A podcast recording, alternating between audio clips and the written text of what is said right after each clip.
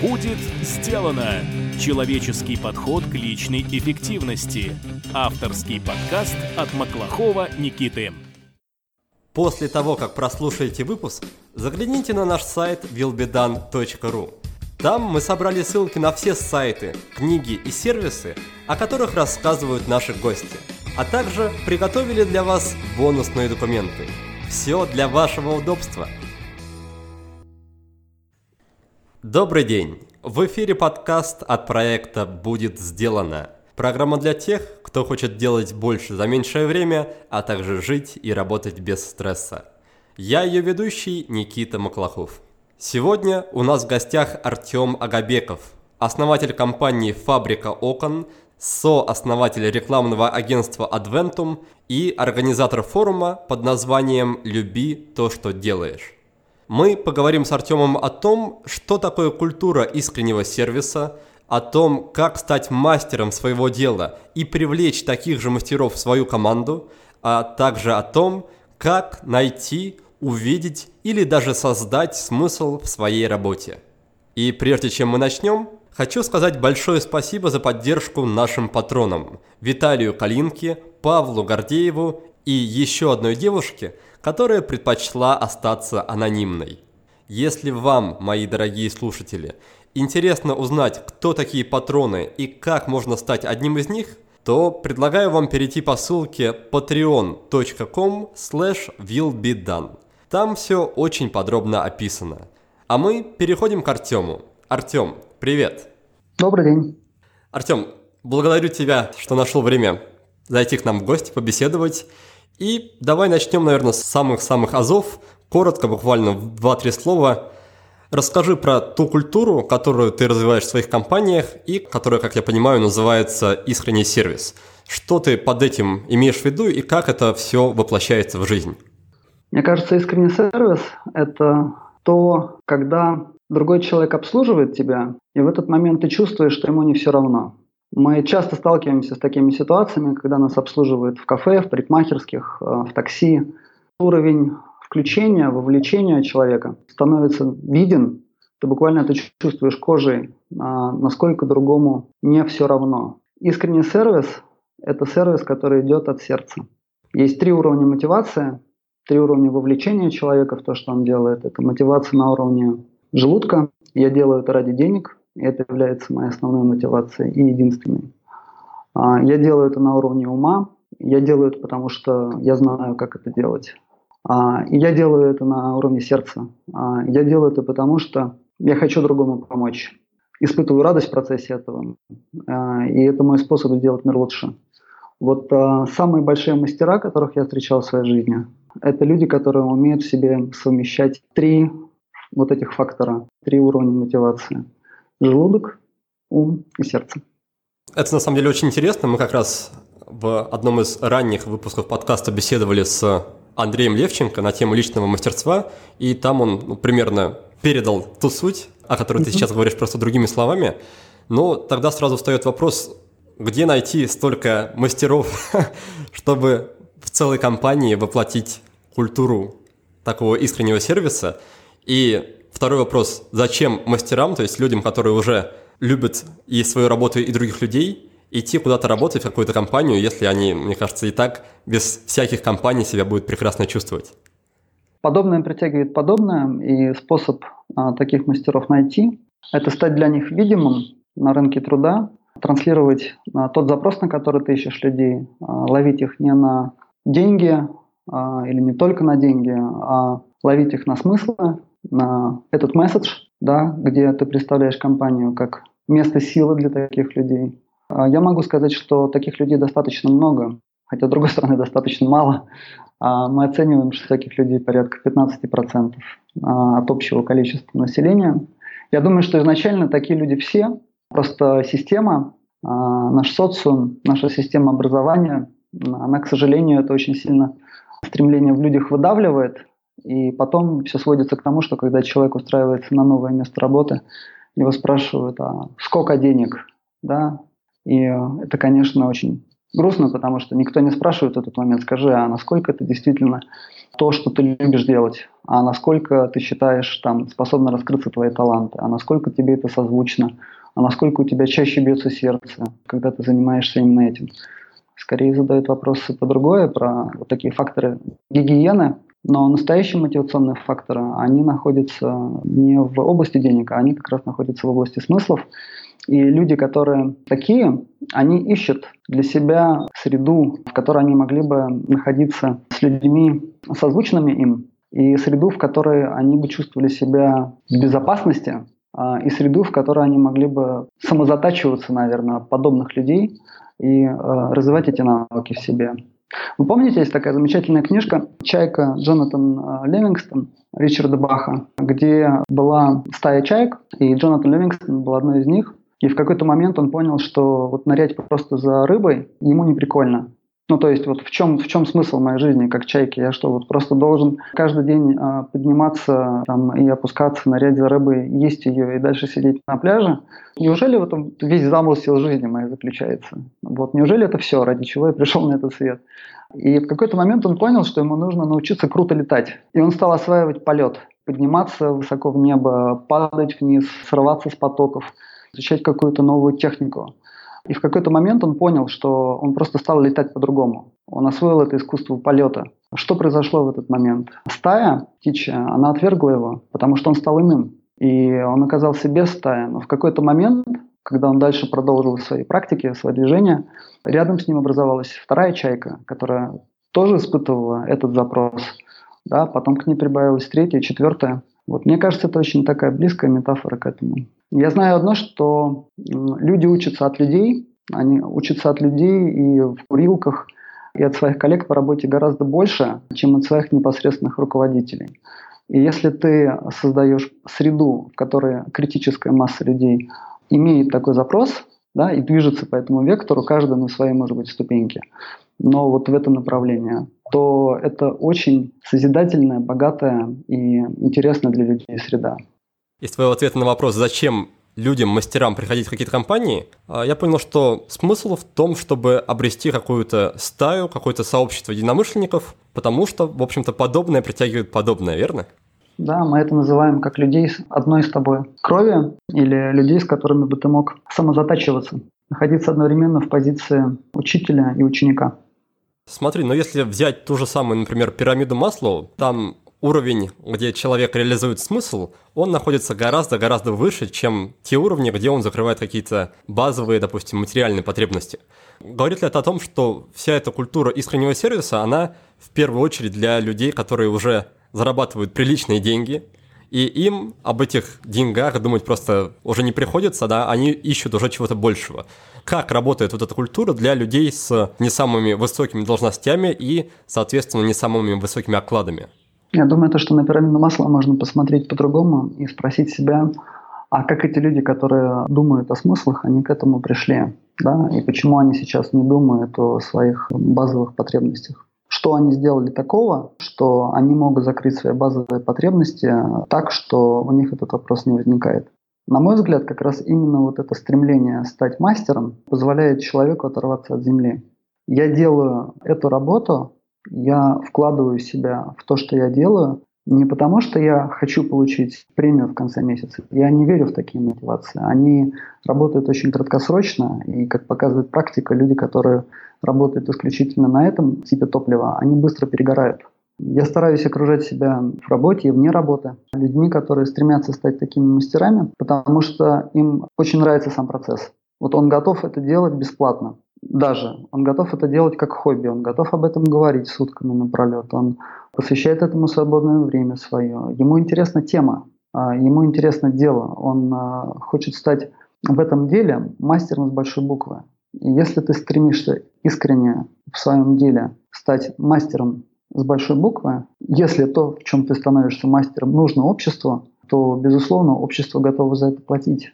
Если посмотреть на примеры тех же рестораторов, парикмахеров, которые тоже занимаются сервисом, да, это служение от человека к человеку. Есть внутреннее служение внутри компании. В общем, все отделы обслуживают так или иначе друг друга. Так вот, мастерами становятся именно те, у которых есть к этому какая-то своя страсть. Ты должен поддерживать этот внутренний огонь в тебе. Без этого внутреннего огня мотивация на уровне того, что я должен заработать кусок хлеба, будет кандалами на твоих ногах. Ты никогда не взлетишь. Себе нужно на этот вопрос искать ответ. От чего мое сердце бьется чаще? Да? Вот во что я готов себя вкладывать, да, и за что готов мир меня благодарить. Потому что деньги – это всего лишь навсего один из способов миру сказать тебе спасибо за то, что ты делаешь. А, смотри, Артем, то, что я пока тебя слышу, это все, на мой взгляд, в обиходе, в народе, да, ближе к теме призвания. Найди то дело, которым ты хочешь заниматься, найди то дело, которое ты будешь любить, стань днем мастером, и тогда, да, все дары вселенной будут у твоих ног.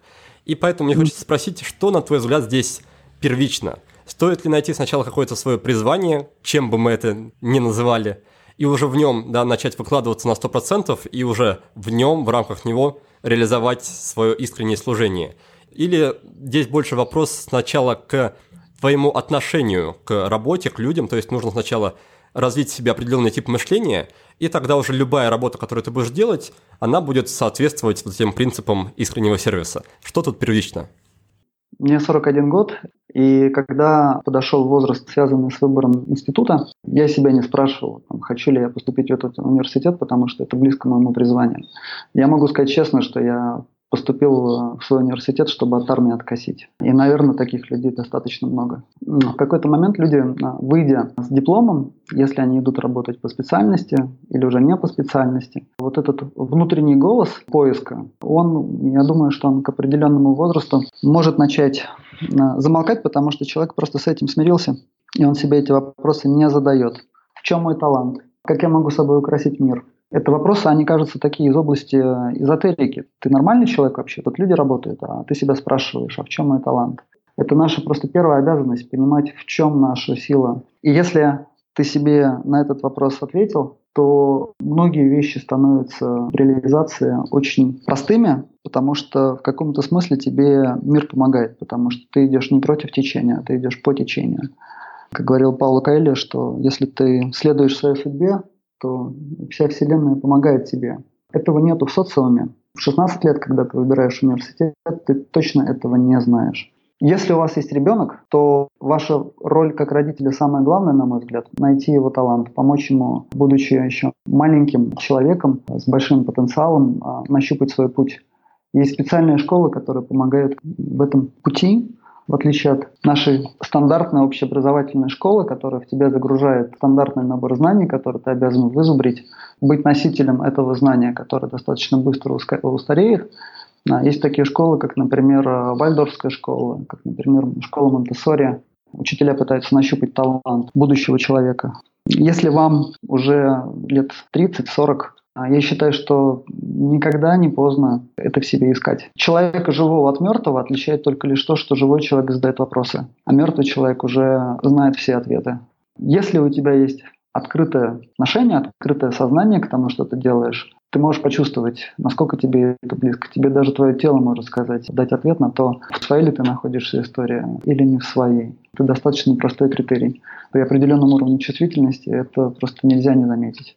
Вот этот вопрос, на него нельзя ответить, мне кажется, раз и навсегда, потому что мы же люди, мы меняемся, и ты сегодня выбрал эту профессию, завтра это может быть что-то другое. Но если ты понимаешь, в чем твоя страсть, где находится твой талант, какой в этом всем смысл, то вероятность, что ты проживешь более полную, насыщенную жизнь, она выше. Здесь речь не в работе, а речь в том, чтобы просто прожить более полную свою жизнь. Сейчас мне бы хотелось тебя спросить, смотри, как ты считаешь, можно, не знаю, оправдать, насколько верное слово, не уверен, оправдать выбор своей профессии, своей работы, своего призвания? Вот, например, в вашей компании работают разные сотрудники, в том числе и монтажники, и я так понимаю, что среди них есть как раз мастера своего дела, которые понимают, что это их выбор, они хотят развиваться в этом направлении, хотят служить людям именно вот на данный момент, на данной ступеньке. Но ожидания у социума, наверное, у родных, у близких, у друзей, так или иначе, ожидания к этому человеку, да, наверное, немножко другие. Если он им скажет, что вот я выбрал, решил стать монтажником окон, они, наверное, будут смотреть на него странно и думать о том, что лучше бы он пошел там по какой-то карьерной лестнице, стал, не знаю, директором, от, открыл свой бизнес, что-нибудь такое. Так вот, как принять для себя тот выбор, да, и оправдать внутренне, решить, что то, чем я сейчас занимаюсь, это то, что мне сейчас нужно, важно и интересно, и я не хочу смотреть и слушать там других людей каких-то. Мне кажется, в этом есть некое заблуждение нашего общества, которое считает, что быть хорошим монтажником хуже, чем плохим менеджером. Или, как в последнее время стало очень сильно культивироваться предпринимательство, да, но я бы не стал бы эти вещи ранжировать никак по степени значимости да, и по месту в мире.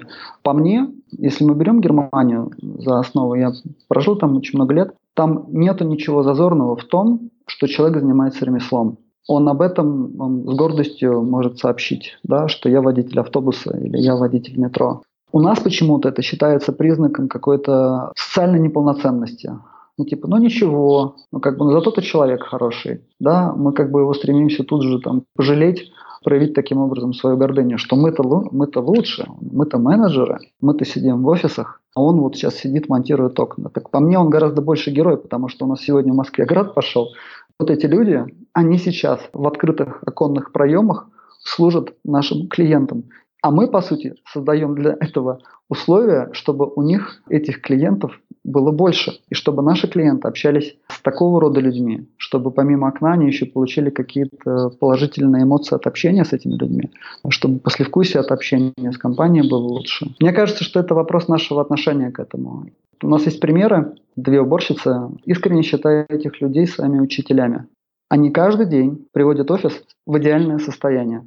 Ты приходишь в кабинет, ты садишься за стол, и ты понимаешь, что человек вложил огромное количество любви в то, что он делает. Я уверен, что она не говорит на эти темы, как мы с тобой, что она не обсуждает вопрос предназначения и не вспоминает Баха и Каэля, но она просто делает это любя. И я, когда сажусь за этот стол, я понимаю, что я просто не могу работать на другой частоте. Потому что человек поделился со мной своим отношением, влил меня вот чистоту, в эту красоту. Мне ее через то, что я делаю, нужно передать дальше. Вот тогда этого будет становиться больше. Если я этого не услышал, то это не вопрос уборщицы, а это вопрос меня. Красота в глазах смотрящего. Да, эти истории про двух уборщиц слышал еще в выступлениях от там 12-13 года, которые пересматривал при подготовке к нашей беседе. И, и здорово, радостно слышать, что они еще работают в вашей компании, что ты еще продолжаешь приводить их в пример. А, давай тогда продолжим, а точнее даже вернемся немножко назад к моменту трансформации вашей компании в компанию, которая проповедует искренний сервис. Есть такое мнение, что компания, в принципе, это всего лишь продолжение личности его владельца. Отсюда можно сделать вывод, что чтобы компания как-то изменилась, должен в первую очередь измениться владелец, ну или топ-менеджер. Расскажи, какие в тебе внутренние перемены, какие, возможно, трансформации происходили, когда ты переставлял компанию на рельсы искреннего сервиса? Я думаю, то, что эти перемены, они продолжают происходить. А, я согласен с этим утверждением, что компания является продолжением ценностей основателя, потому что ты под себя, под свои ценности, под свое представление прекрасно подбираешь команду, команда уже начинает коллективный разум как-то проявлять вовне, через то, что вы делаете. Мне очень понравился ответ Грефа, когда спросили, что вами движет. Он сказал, мною движет страх, так же, как и вами. Безусловно, есть, конечно, это чувство страха, потому что занимаясь бизнесом на таком нестабильном рынке, сезонном рынке, конкурентном рынке, ты понимаешь, что если ты не будешь эволюционировать, и ты не будешь эту эволюцию передавать дальше в бизнес, то у тебя нет будущего. К сожалению, есть два варианта. Либо ты тот, кто меняет, либо ты тот, кто наблюдает за тем, кто меняет. А быть статистом не очень интересно. Но по мере взросления или созревания ты понимаешь, что, что есть мотивация помимо страха э, на уровне любви. Она работает круче, чем страх. Но только она сложнее и тоньше. По сути, вот весь этот путь, это идет такая трансформация от страха к любви. Поэтому, наверное, философия искреннего сервиса, она тоже из этого родилась, что ты понимаешь, нет смысла людей заставлять любить клиента. Это же насилие над личностью. Как ты будешь его заставлять любить клиента, если он не хочет? Он скажет, что вы от меня хотите, я выполняю свою работу. Да, я там смонтировал окно, а как я при этом э, говорю, что я при этом передаю клиенту, это не важно. Так именно это является той вишенкой на торте, которая запоминается клиенту потом. И когда он будет вспоминать компанию, он будет вспоминать не то, сколько шурупов было потрачено на монтаж окна, а то, какое отношение было у человека к этому процессу и какое отношение у него было к клиенту. Мне кажется, возвращаясь к твоему вопросу, то, что э, весь путь предпринимателя – это путь такого поиска синхронизации между своим развитием, путем человека и путем предпринимателя. Здесь есть человек, который находится в роли предпринимателя, и он идет по этому пути.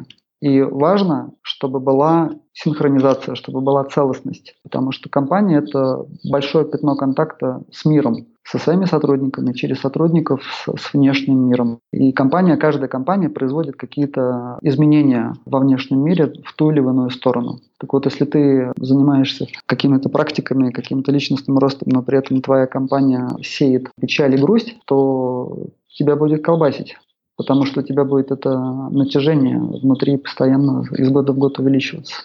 Хотел спросить, был ли какой-то вот не переходный момент, а скорее причина, повод, какое-то событие, которое тебя, в принципе, заставило задуматься об искреннем сервисе? Ведь до сих пор, да, в, в России не так много компаний, которые проповедуют данную культуру, и так с бухты-барахты, да, просто с места это не придумываешь. То есть был определенно какой-то повод, какая-то причина, чтобы вообще об этом задуматься, о переходе. Ну, причин было две, внутренняя и внешняя. Начну с внешней. Мы в какой-то момент поняли, что мы тратим большие деньги на рекламу, это миллионы рублей в месяц. По сути, на эту рекламу покупаем доверие клиентов. Соотношение затрат на привлечение первичного клиента и получение прибыли с одного договора такое, что тебе, в принципе, заниматься постоянным привлечением первичных клиентов становится невыгодно. Тебе нужно менять способ, потому что если ты рассматриваешь каждого своего сотрудника как канал коммуникации, вот сейчас мы монтируем в среднем один 16-этажный подъезд в день. Вот каждый из этих сотрудников является твоим агентом, является носителем твоего бренда, является там, амбассадором бренда. Так вот, если этот человек включен, то через свое отношение он 100% будет генерить какое-то послевкусие к твоей компании. Если он выключен, он тоже будет своим отношением генерить какое-то послевкусие к своей компании. И в какой-то момент я себя спросил, слушай, а если мы все время тратим деньги на привлечение внешних клиентов, что-то обещая, что-то рассказывая, пытаясь завоевать внимание и доверие клиентам, то если мы это не простраиваем внутри, если мы наши усилия не тратим на то, чтобы такими на самом деле быть, то мы только можем усилить э, разочарование клиента того, что он поверит нам, придет на наши обещания, а мы их не оправдаем. И лучше этот фокус направлять на своих людей, чем просто тратить на ветер, вкладывая их в рекламу. Потому что если ты их вложишь в рекламу, а за этим не будет правда, ну, человек придет и скажет, слушайте, это, это все так не работает, я в это не верю. И ты получишь отрицательного агента. А если ты получишь положительного агента, то, в принципе, ты не просто продал окно, а ты нашел друга, который будет рекомендовать компанию. Но не как компания фабрика окон, а скорее как компанию, в которой работает такой классный мастер или такой классный менеджер заказ. Компания просто как среда для таких людей.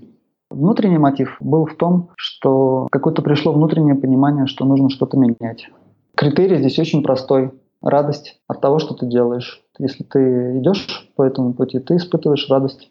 И это является подтверждением того, что ты в правильном направлении, в правильном векторе.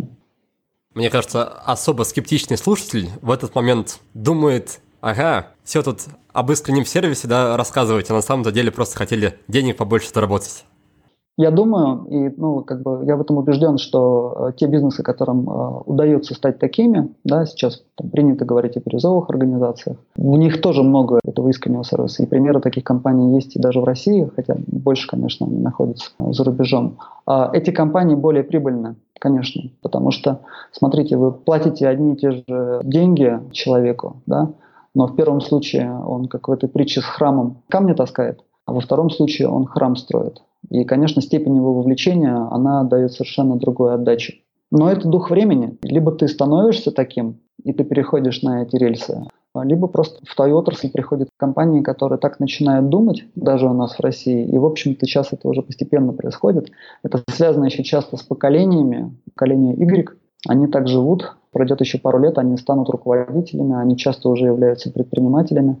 Я уверен, то, что этот э, процесс, он, его уже невозможно остановить. Просто ты либо перейдешь на следующий виток, либо ты научишься летать да, и станешь этой чайкой, либо тебя просто вытеснит. Хорошо, как все это дело выглядит с позиции владельца или топ-менеджера компании, мы с тобой, в принципе, уже обсудили, и сейчас мне хочется снова немножко поговорить про рядовых сотрудников. От mm-hmm. того, что компания в целом взяла курс на какую-то новую культуру, для них работа, по сути, не меняется. Допустим, бухгалтер, как он заполнял какие-то отчеты, бумажки, он это продолжает делать. Монтажник, как монтировал окна, он это продолжает делать. И поэтому вопрос такой, расскажи, как можно помочь людям, таким рядовым сотрудникам, увидеть смысл и почувствовать всю эту культуру на какой-то повседневной, рутинной основе. Как не забывать как раз вот погружаясь в эту рутину, что есть более крупная, более масштабная цель, и есть какой-то искренний сервис, есть какая-то любовь к делу и любовь к людям. Как об этом напоминать и как поддерживать эту искру, да, как это делать в рамках культуры, как это делать э, самому человеку, возможно, ты тоже подскажешь. Мне кажется, здесь нужно действительно начинать с самого себя и просто вначале себе честно ответить на вопрос, насколько я том, что я делаю вот эти перечисленные моменты, испытываю, проживаю, или я заставляю себя ходить на работу. Плохая новость заключается в том, что 78% людей не любят свою работу, а 13% ее ненавидят. Но если человек хочет ходить на работу, которую он ненавидит, то какие качества он в себе развивает? Главный вопрос, зачем он это делает? Крепостное право отменили в XIX веке. Я тут тебя перебью, если ты не против. Хочу уточнить вопрос и заодно спросить, как тут не скатиться в инфантилизм. Например, если даже человек любит свою работу, все равно в рамках работы есть какие-то вещи, которые могут не доставлять ему удовольствия. И если следовать твоей философии, то может дойти до того, что человек подумает, так, эту задачу мне делать неинтересно, она меня не радует, не буду я ее вообще делать, а лучше займусь чем-нибудь другим, что мне больше нравится. И что тогда вообще получится от всей этой работы? Я не думаю, что человек, который любит то, что делает, испытывает щенячий восторг и сто процентов времени находится в экстазе от того, чем он занимается. Безусловно, у него много такой работы, которая должна быть выполнена, да, и она может быть не очень ему близка. Все-таки это является частью. Есть очень хороший психолог 20 века, Виктор Франкл, который говорил примерно следующее. Если человек может ответить на вопрос «зачем?», то ему доступно любое «как». Вот если человек не может себе на этот вопрос ответить и ходит на работу механически, тогда действительно вот надо себя спросить, ради чего он это делает. А так, конечно же, надо, в общем-то, начинать себя и культивировать себе это отношение. Я знаю кучу примеров финансистов, которые живут в этой парадигме. Я знаю кучу юристов. Вот это для меня такие профессии, они очень сильно противоположные, и мне было бы сложно себе это состояние культивировать. Но люди в эту тему попали, да, они в себе это вырастили, поняли то, что они стремятся стать этими мастерами. И тут еще есть такая фишка. Чем лучше у тебя получается, тем больше тебе это нравится. Как правило, эти люди еще, они в себе а, развивают философию оптимизма. То есть ты можешь относиться к каждой трудности, к каждому какому-то багу, который с тобой происходит в течение дня, с позиции такого нигилизма, с позиции негатива, а можешь, в принципе, это рассматривать как некий такой челлендж, как некий такой вброс, на который ты должен тоже по возможности отреагировать так, чтобы не потерять себя при этом. Я наблюдаю за тем, что, как правило, эти люди, они, когда вот такие ситуации у них случаются, это их, наоборот, приободряет. То есть у них какой-то такой азарт появляется и огонек в глазах. Хочу сказать тебе спасибо, что вспомнил про Виктора Франкла. Я сам его очень люблю. И для слушателей поясню, что это психолог, который был какое-то время узником в концлагере, ему удалось выжить. И он как раз заметил, что по большей части выжили те люди, у которых была какая-то цель, которые понимали, зачем им выживать, и на основе этого он как раз создал направление такое логотерапия, когда людям помогают найти смысл в их жизни, в их работе, и за счет этого прибавить сил и желания и жить, и работать.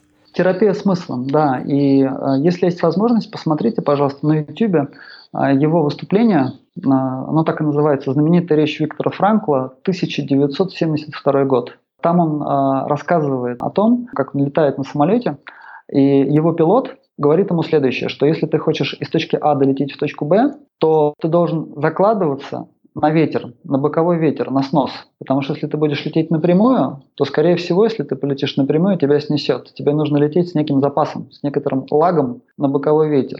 Если ты летишь с этим лагом, ты попадешь в точку Б. И то же самое с людьми. Если ты сегодня рассматриваешь человека, который к тебе пришел, как человека, который достиг уже своего предела и потолка, то ты его, по сути, делаешь только хуже, ты делаешь его меньше. А если ты его рассматриваешь как человек, который потенциал, который может кем-то стать, вот он к тебе пришел на собеседование, или он начал у тебя свой путь, ему там не так много лет, но ты видишь и ты веришь в то, что он может стать больше, больше как мастер, больше как личность, то ты его кредитуешь, по сути, этим доверием. Во многих случаях так ситуация складывается, то, что люди врастают в себя будущих. Из себя настоящих они становятся большими, потому что в них вложена вот эта вера. Есть люди, которые, может, и не читали Виктора Франкла, но очень хорошо понимают смысл кредита доверия. Они способны разглядеть потенциал и готовы вкладываться в то, чтобы этот потенциал превратился в нечто осязаемое. Именно такие люди и становятся патронами подкаста «Будет сделано». Друзья, мне очень приятно и важна ваша поддержка. Спасибо вам. Патроны – это самые преданные слушатели подкаста. Они поддерживают подкаст материально и получают за это бонусы. Например, полезные материалы от моих гостей, возможность выиграть книгу или гаджет, или получить секретную посылку из Таиланда от меня лично. Я постоянно думаю о том, как улучшить подкаст с точки зрения содержания и качества. Хочу нанять специального редактора и звукорежиссера, заказывать больше бонусных материалов у дизайнера и купить профессиональное оборудование для записи. С вашей помощью, дорогие друзья, я могу развивать подкаст быстрее и лучше. Я верю, что у подкаста большое будущее, потому что есть еще много интересных тем и еще больше интересных людей, чей опыт может оказаться для нас полезным и интересным. Но главное это то, что аудитория слушателей растет с каждым днем, а значит останавливаться нельзя. Итак, друзья, я приглашаю вас стать патронами подкаста. Все подробности читайте по адресу patreon.com willbedone. Ссылка также доступна в описании выпуска на нашем сайте willbedone.ru. Думаю, что пришло время подвести промежуточные итоги нашей беседы. Напомню вам, дорогие друзья, что у меня в гостях Артем Агабеков, и наш разговор начался с темы искреннего сервиса. Однажды Артем проанализировал расходы своей компании на рекламу и понял, что есть менее затратный и более действенный способ привлекать и удерживать клиентов. Способ этот заключается в том, чтобы сформировать команду из настоящих мастеров своего дела – Мастер отличается от обычного работника тем, что он горит своим делом и вкладывает в него всю свою душу. И он передает свое отношение как к клиентам, так и коллегам. Поэтому и сервис в такой компании становится совсем другим, внимательным и искренним. Это в конечном счете очень положительно сказывается на прибыли. Мастера не всегда предпочитают работать в одиночку. Компанию они воспринимают как место силы, где можно оттачивать свои навыки и общаться с другими мастерами. Разумеется, у таких людей другая мотивация, нежели у рядовых сотрудников. Смыслы им интересны гораздо больше, чем деньги. Кстати, Артем обозначил три уровня мотивации. Уровень желудка, то есть доход, уровень ума, то есть компетенция, и уровень сердца, то есть желание помочь людям и улучшить мир. Так вот, лучшие мастера умеют совмещать все три уровня мотивации. Чтобы стать мастером, нужно понять, в чем ваша сила и какие у вас таланты. Заняться этим никогда не поздно. И если вы ходите на нелюбимую работу, пора задать себе вопрос «Зачем?». Пора задуматься о своем призвании и найти дело по душе. Самым лучшим ориентиром на этом пути для вас станет ощущение радости, а наградой – насыщенная и яркая жизнь. И мне бы хотелось еще немножко побольше поговорить про твои личные изменения, твои личные трансформации. Так, я знаю, что ты знаком с Виктором Ширяевым, который также был гостем нашего подкаста. И, насколько я знаю, ты не только с ним знаком, но еще и взаимодействовал с ним, работал с ним по направлению практик осознанности. Расскажи, пожалуйста, про свой опыт в этой части, чем ты занимался и какие результаты тебе это дало, к чему это привело. Да, с Витей мы уже знакомы лет пять, наверное, и сейчас мы с ним партнеры по проекту Mindspace. Витя мой друг, товарищ. А вот это, кстати, очень крутое сочетание, когда друг – это тот, с которым ты можешь находиться попеременно в позиции учитель-ученик. Вы обменялись какой-то информацией? Вы каждый после этого стали больше. Есть хорошая на эту тему тоже. История про яблоко. Что если у меня есть яблоко, у тебя есть яблоко, мы обменялись яблоками, у нас у каждого по яблоку. А если у меня есть идея, и у тебя есть идея, мы обменялись идеями, у нас у каждого по, по две идеи. Витя для меня такой человек. Но познакомился я с ним именно как с учителем практик осознанности и внимательности. По мере сил я стараюсь этому внимание уделять. Сегодня это просто необходимый survival kit для современного человека в мегаполисе, который, по сути, занимается тем, что каждый день переваривает какое-то невероятное количество информации, потому что очень много каналов хотят нашим вниманием завладеть, и нужно просто знать инструменты, которые тебе позволяют это внимание не растерять, сфокусировать его на важных вещах. Как научиться лучше чувствовать свое тело, как научиться лучше наблюдать за своими эмоциями, как научиться быть более точным в принятии решений, быть более ровным, вот действовать в принятии решений не только от ума, но и наблюдать за всем своим телом, как оно в этот момент реагирует, у нас же очень большая часть бессознательного. Если мы принимаем решение только на уровне головы, находимся только в области сознательного, и тогда ну, ты стреляешь с бедра, вот, и твоя точность, она соответствующая. Мне кажется, работа предпринимателя – это принятие решений. Для любого человека мы там, принимаем 5000 решений в день. Мы неосознанно в своей неосознанности, и я могу сказать, что я очень далек от э, какого-то там приближения к осознанности. Есть разные техники, разные практики, разные учителя, разные методы. Здесь нужно искать созвучного, близкого себе учителя, потому что выбор учителя зависит от ученика, и смотреть, как эта практика влияет на твою жизнь. Но то, что вот сюда нужно инвестировать свое внимание, я в этом абсолютно уверен. А есть ли что-то в этой части, что ты применяешь на ежедневной, практикуешь на ежедневной основе? А сейчас мы занимаемся пранаямой. Пранаяма – это глубокие задержки дыхания, достаточно длительные, они могут быть длительностью больше минуты. Это достаточно интенсивная техника, которая сильно прокачивает и ум, и тело, и это очень хороший вход в медитацию, потому что вот в смысле слова ум становится липким, буквально, знаете, как кусок пластилина, прилепиться к какому-то кейсу, какой-то ситуации, какому-то предмету и вбуриться в нее. Я лично страдаю сейчас очень сильно, не знаю, как, как слушатели, от э, расфокусировки внимания. Одновременно много всяких тем претендует на то, чтобы этим вниманием завладеть. Если не управлять этим и не использовать инструменты какие-то, то ты просто оказываешься жертвой того, что твое внимание растащили по кусочкам. Парнаяма, она способна прокачать. Вот знаете, как э, спортсмены занимаются в высокогорье, перед тренировками. Вот они уезжают на сборы на несколько недель, на месяц. После этого они спускаются на равнину и показывают там супер результаты. Вот здесь происходит нечто подобное, просто ты за счет этой техники сам себя вытаскиваешь, по сути, каждое утро в это высокогорье на полчаса, а потом сам спускаешься.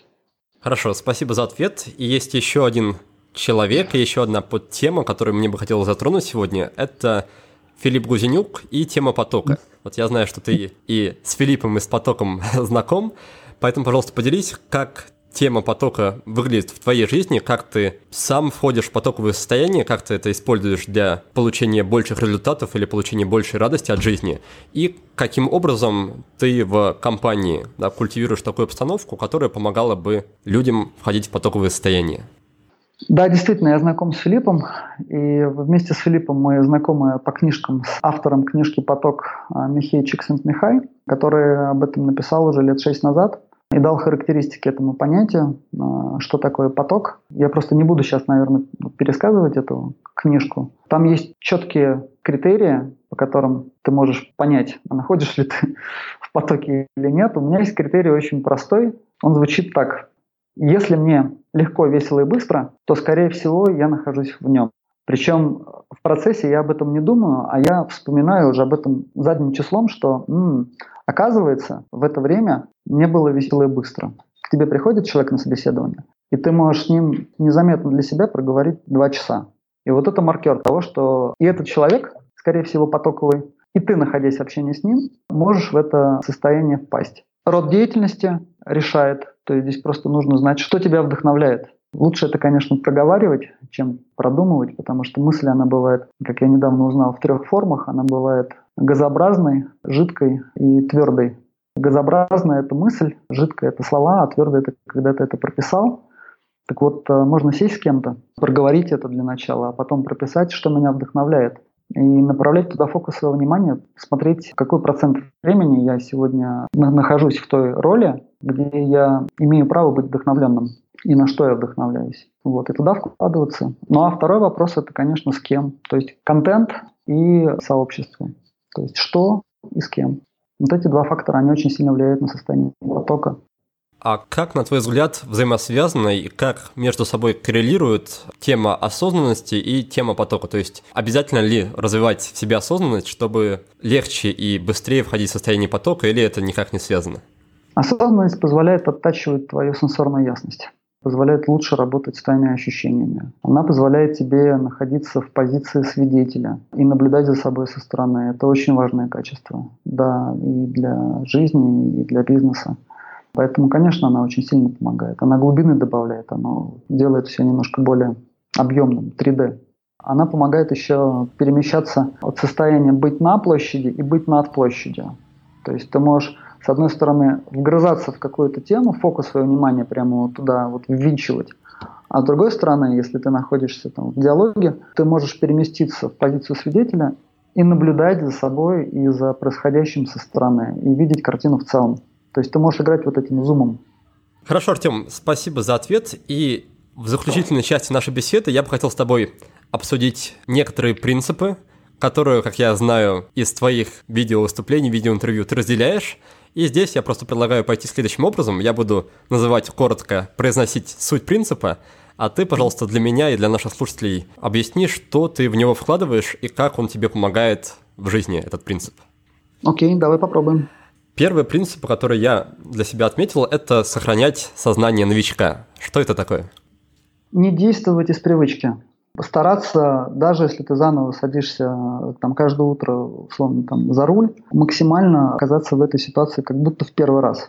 Это, во-первых, тебе очень дает много ощущений и дает тебе больше э, жизни от самой жизни. Ты проживаешь это более глубоко. Во-вторых, ты более внимателен и можешь какие-то видеть тонкие сигналы. Вот это, кстати, очень интересный момент. Мы как раз недавно с одним знакомым обсуждали тот вопрос, что привычки – это главный враг осознанности. Но, с другой стороны, ведь привычки – это то, что помогает нам как раз выживать в современном мире, потому что это экономит нашу энергию да, на принятие простых решений. Так вот, стоит ли, как ты советуешь, даже в каких-то простых вещах стараться включать осознанность или это все-таки будет нас делать, не знаю, немножко такими тормознутыми, что ли, медлительными, когда мы даже для простых решений начинаем себя спрашивать, да, стоит ли мне это делать, что я сейчас чувствую, что я ощущаю. Как ты на это смотришь? Я думаю, что это, это очень сильно зависит от куда течет внимание, туда уходит энергия. Куда уходит энергия, там возникает результат. Энергии ее в течение дня и внимания есть какое-то количество, и, конечно, ты не можешь быть тотально внимательным и осознанным 24 часа на 7. Вопрос приоритетов. Сознание ребенка, оно впитывает информацию, я слышал по одной версии в 5 раз, по другой версии в 8 раз больше, чем сознание взрослого. Наверное, это связано еще и с тем, что сознание взрослого, оно во многих ситуациях жизненных, оно уже идет как бы по рельсам, Потому что понятно, что мы экономим силы, и мозг нам дает какие-то готовые модули, готовые решения, которые нам не нужно распаковывать, а брать такими суповыми наборами. Но это делает нас отчасти более слепыми. И, кстати, это объясняет еще во многом, почему молодые компании с молодыми людьми у руля обходят во многих сферах людей, которые уже там находятся в этом бизнесе там много-много лет, потому что первое знают, что они не знают, и они придумывают какую-то новую стратегию, новый способ. А вторые едут по рельсам. И они думают, что вот последние 20 лет рельсы не заканчивались, они сейчас не закончатся. А оказывается, что закончится. Поэтому направляйте свое внимание и включайте это сознание новичка, конечно, вот на тех вещах, на которые вам хочется обратить внимание. На практике, на повседневной практике сознание новичка будет заключаться в том, чтобы мы не воспринимали вещи как данность, да, смотрели каждый раз на них свежим взглядом. Да, э, это, кстати, очень интересно, потому что ты в этот момент знакомишься с собой. Действительно, это очень интересно. Очень много инсайтов в этот момент может прилететь. Первый принцип – сохранять сознание новичка мы обсудили. Второй у меня записан, он звучит как «побеждай, любя». Что значит это? Эта фраза взята из книжки Конкорди Антаровой «Две жизни». «Побеждай, любя» она отвечает на вопрос, каким образом ты побеждаешь. Потому что часто победа ассоциируется с агрессией, да, что если есть победивший, значит есть проигравший, так ведь? А ведь можно же как-то по-другому, можно же как-то это делать более экологично, наверное, так чтобы при этом был какой-то экологичный след от этого процесса победы. Вот, то есть это отчасти э, ответ на вопрос «как?», каким образом. Что если ты это делаешь с любовью, а не только на страхе, то и вероятность выигрыша больше, и удовольствие от процесса выше. Я думаю, что если пользоваться американскими терминами, то этот принцип будет близок к принципу win-win, да? Наверное, да. Причем этот win-win его можно расширять до бесконечности. Выигрывает компания, выигрывает клиент, выигрывает сотрудник, выигрывает окружение. Чем вот больше в этой цепочке винов, в этой гирлянде, тем она экологичнее. Хорошо, спасибо за объяснение. И третий, наверное, заключительный принцип, который мы обсудим, это... У меня тут сразу две формулировки записаны. Первая формулировка – это дающий или берущий способ достичь цели, а вторая формулировка – позиция изобилия или нужды. Мне кажется, это, да, это об одном и том же. Да, это близко. Ага. Расскажи про это, пожалуйста. Это очень хорошо описано в книжке «Кармический менеджмент.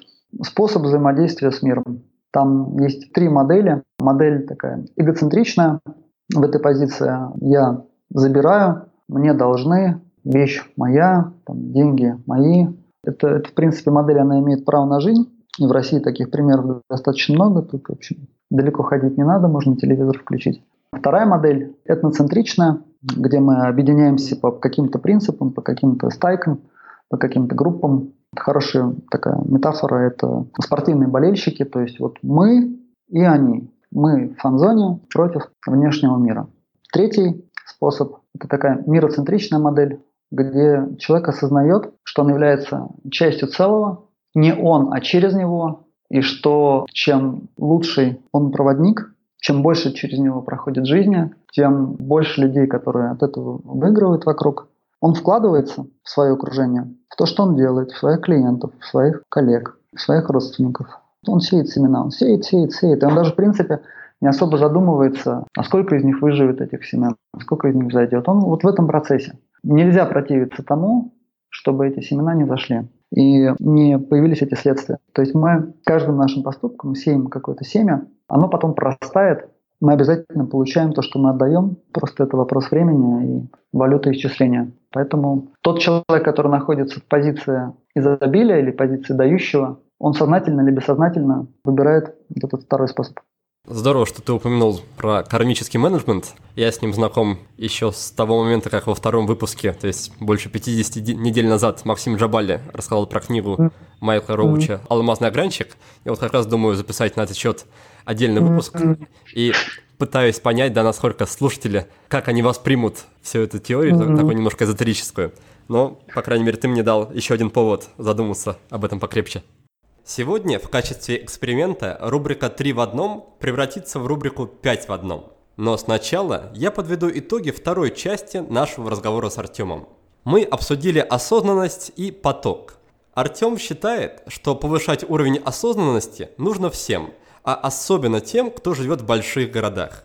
Это позволяет лучше работать с ощущениями, чаще находиться в позиции свидетеля, наблюдать за собой со стороны и сохранять концентрацию внимания. Сам Артем практикует пранаяму, и чуть позже мы узнаем имя его учителя. Что касается потока, то здесь Артем предложил четкий критерий. Если задача выполняется легко, быстро и весело, значит вы в потоке. А чтобы научиться в него попадать, нужно тщательно выбирать задачу и анализировать свои потоковые состояния. Например, записывать, какие конкретно виды занятий вас вдохновляют – сколько времени вы проводите в потоке и какие люди вас в этот момент окружают. Напоследок мы обсудили три принципа, которых придерживается Артем. Первый – сохранять сознание новичка. Второй – побеждать любя. И третий – действовать с позиции изобилия. Сдается мне, что эти принципы действительно помогут жить более насыщенно, плодотворно и радостно. Так что, друзья, берите их на вооружение. А мы переходим к розыгрышу книги в рамках нашего мини-конкурса «Книга за отзыв». Напомню, друзья, что правила конкурса претерпели некоторые изменения, и теперь в розыгрыше автоматически принимает участие каждый слушатель, который в течение недели с момента публикации свежего выпуска напишет пост об этом выпуске ВКонтакте, Фейсбуке или Инстаграме со ссылкой на наш сайт willbedone.ru и не забудет прикрепить к посту хэштег willbedone или хэштег будет сделано. Ну или не забудет прислать мне в личные сообщения ссылку на этот пост. Сегодня мы разыгрываем замечательную книгу Барбары Шер, которая называется «Работа твоей мечты». Практически у каждого человека есть какое-то любимое занятие, и он был бы не против посвящать этому занятию все свое время. Но есть одна проблема. Часто бывает непонятно, как с помощью этого занятия прокормить себя и свою семью. Так вот, книга Барбары Шер дает ответ на этот вопрос и предлагает десятки идей на тему того, как можно заработать практически на любом хобби. Книгу нам предоставили наши друзья из издательства «Миф», за что им отдельное спасибо. И отправится эта книга прекрасной девушке, которая зовут Ирина Неясова и которая 7 июня написала пост о выпуске с Катериной Лингольд на своей странице ВКонтакте. Ирина, поздравляю тебя с победой! Уверен, что у тебя полно интересных хобби, которые можно монетизировать. Так что присылай нам свой почтовый адрес, а мы в ответ пришлем тебе книгу. Я же тем временем возвращаюсь к Артему. Давай тогда постепенно переходить к нашей заключительной рубрике. Рубрика называется, точнее называлась раньше «Три в одном». С сегодняшнего нашего с тобой выпуска хочу ее сделать пять в одном. Так что придется ответить тебе сразу на пять небольших вопросов. Первый вопрос будет о книге. Книга, которая на тебя в свое время произвела сильное впечатление или как-то изменила твою жизнь? Книга, которая очень, с одной стороны, простая, с другой стороны, даже прочтение нескольких страниц в день, оно очень сильно настраивает на правильную волну, меня лично. Она называется «Святой», запятая, серфингист и директор, и автор Робин Шарма. Удивительная история о том, как можно жить по велению сердца. И она из себя представляет историю человека, да, который идет по пути, и в ней скомпилировано очень много таких вот мудрых цитат, поэтому ее даже можно вот просто открывать бессознательно, так, на любой странице, и книга тебе может даже подсказывать, а что тебе нужно в настоящий момент времени. Читаешь несколько абзацев или страниц, и уже настраиваешься на день. Отлично, книга у нас есть. Давай перейдем ко второму пункту. Второй пункт – это привычка, которую ты практикуешь ежедневно, которая есть в твоей жизни, и которой ты тоже приписываешь какие-то полезные, хорошие достижения в своей жизни.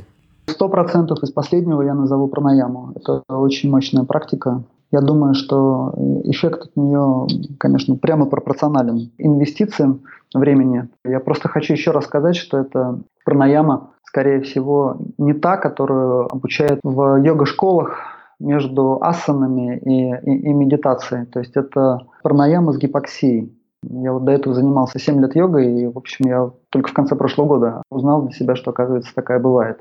Может быть, пояснишь, уточнишь для наших слушателей, где про нее можно тогда побольше узнать, если в стандартных да. йога-школах про нее не рассказывают? Да. Есть потрясающий проводник практики, это мой учитель, а, его зовут Андрей Ткаченко. Его можно найти в YouTube. А, он много достаточно на эту тему преподает, выступает. Достаточно набрать Андрей Ткаченко Пранаяма. Мы его тогда также укажем в ссылках нашего выпуска. И mm-hmm. третий пункт – это сервис, приложение, программа, что угодно, какой-то инструмент, которым ты пользуешься также регулярно и который тебе как-то облегчает жизнь. Яндекс Пробки. Не буду оригинальным, я думаю, это самая полезная программа, которая позволяет экономить время. Вижу, что в последнее время много уходит внимания и общения в мессенджеры. Вот они всегда со мной. Есть хороший сервис Whitings. Он идет в сочетании с весами, позволяет тебе а, отслеживать твою а, эволюцию в динамике. Что у тебя там с весом происходит, с мышечной массой, с сном. Если этим сервисом пользоваться в течение пары лет, то, в общем, такие видны длинные тренды, это очень интересно. И он тебя, в общем, тоже вдохновляет на не то чтобы конкуренцию с самим собой вчерашним, но если ты видишь какую-то уже там длительную такую тенденцию, то это тебя вдохновляет на то, чтобы продолжать. Это мой любимый эффект наблюдателя. Я так понимаю, что это просто умные весы с приложением, да? Да, а это приложение, которое в себя объединяет умные весы, там, трекеры сна, трекеры движения. А, получается, там. целая экосистема таких да, приложений. Целая экосистема. Угу. Хорошо, тогда четвертый пункт. Посоветуй, пожалуйста, порекомендуй вопрос, который следует себе задавать на регулярной основе, если мы хотим как-то изменить свою жизнь. Кто ты и куда ты идешь? Это хорошая притча была на эту тему. Шел монах, и его остановил стражник, а, и стражник ему задал вопрос, кто ты и куда ты идешь? Монах на него посмотрел а, и спрашивает, слушай, говорит, а сколько тебе платят? Говорит, ну, чашку риса в день. Он говорит, М, а можно я тебе буду платить две чашки риса в день, и ты мне будешь задавать этот вопрос каждый день? Поэтому кто ты и куда ты идешь? Отлично. И напоследок, пятый пункт – это рекомендация фильма. Последний фильм, который на меня произвел впечатление, это «Человек, который познал бесконечность». Фильм основан на реальных событиях. Он про мальчика из э, Индии, который рисовал формулы бесконечно. Он рисовал их на стенах, на полу. Хлебом не корми, он действительно люби то, что делаешь. Рисовал формулы нон-стоп. И в какой-то момент эти формулы попали в Британию, в один из э, университетов, и они его пригласили к себе. И те формулы, которые он там рисовал уже у них, они не укладывались в их картину мира, они понимали их там процентов на 50, и они все никак не могли понять, откуда это идет. Вот, и они все пытались вот с него добыть эту военную тайну. Как они к нему приходят? Они говорили, слушай, ну докажи нам, докажи нам эти формулы. Он говорит, слушайте, я вот вижу эти формулы, приходят ко мне во время молитвы, я не выписываю эти формулы, я их не придумываю, а я просто записываю те формулы, по которым сегодня устроен этот мир потому что мир работает по законам гармонии и красоты. Я просто перекладываю это на бумагу. Вот, и в этом мое служение миру, и в этом, собственно, весь смысл. Вот, это фильм, который я рекомендую посмотреть. Это реальная история. Отлично, тогда я подведу коротко итоги нашей рубрики «5 в одном». Получилась книга, это книга Робина Шарма «Святой серфингист и директор». Привычка – это привычка практиковать пранаяму, и в блоге мы укажем ссылку на инструктора, который может этому научить. Сервис — это сервис Яндекс Пробки и также целая серия приложений и гаджетов от iThings. А вопрос — это вопрос «Кто ты и куда ты идешь?» и фильм — это «Человек, который познал бесконечность». Артем, спасибо тебе за беседу, и напоследок я предлагаю тебе в течение 20-30 секунд рассказать немножко о том, а, где тебя можно найти в интернете и куда ты бы хотел отправить слушателей, чтобы они познакомились с тобой, с твоей деятельностью поближе. Возможно, пару слов расскажешь о форме своем. Найти меня можно в Фейсбуке. Приходите на площадку Mindspace. Там интересные преподаватели, они как раз говорят на тему внимательности, осознанности в разных аспектах ее жизни. Вот это вовсе не, не обязательно сидеть закрытыми глазами в позе лотоса. Есть там и другие интересные способы быть осознанным. Мы регулярно проводим наши форумы «Люби то, что делаешь». Уже прошло там, три таких больших форума. С одной стороны, сообщество, где люди вот, приходят с таким запросом. С другой стороны, это спикеры с их вдохновляющими историями, которые в формате TED рассказывают о деле своей жизни, о страсти, ну, вот, совершенно разных социальных статусов, разных профессий, показывая, что, в общем, это вполне возможно и вдохновляет этим других. Это можно посмотреть в видеозаписи на ресурсе «Люби то, что делаешь. .рф». Отлично, тогда на этом мы будем закругляться и уже прощаться. Артем, спасибо тебе за уделенное время и спасибо всем, кто нас сегодня слушал. Желаю всем успехов и до новых встреч. А в следующем выпуске к нам в гости придет Александр Ложечкин, руководитель евангелистов Microsoft в Центральной и Восточной Европе. Мы, конечно же, узнаем у Александра, кто такие евангелисты и как стать одним из них – а помимо этого, поговорим о том, как выглядит работа в такой крупной корпорации, как Microsoft, в которой, к слову, больше 100 тысяч сотрудников, о том, как можно повысить эффективность совещаний и о том, почему социальные сети – это новая форма рабства. Я же прощаюсь с вами до следующей субботы. Успехов! Вы прослушали очередной выпуск подкаста от проекта «Будет сделано» чтобы вы могли извлечь из него еще больше пользы, я оформил для вас специальные бонусные документы. В них в очень удобном и красивом виде собраны все самые главные идеи и рекомендации от наших гостей по каждому выпуску. Напишите пару приятных слов на странице подкаста в iTunes или опубликуйте ссылку на подкаст на своей странице в любой из социальных сетей, а после этого напишите мне в личные сообщения или на почту и я буду рад отправить вам эти бонусные документы. Также не стесняйтесь присылать мне обратную связь, вопросы, идеи и комментарии. А я, в свою очередь, приложу все усилия к тому, чтобы каждый выпуск был интереснее и насыщеннее предыдущего. Оставайтесь с нами, и все самое важное в жизни будет сделано.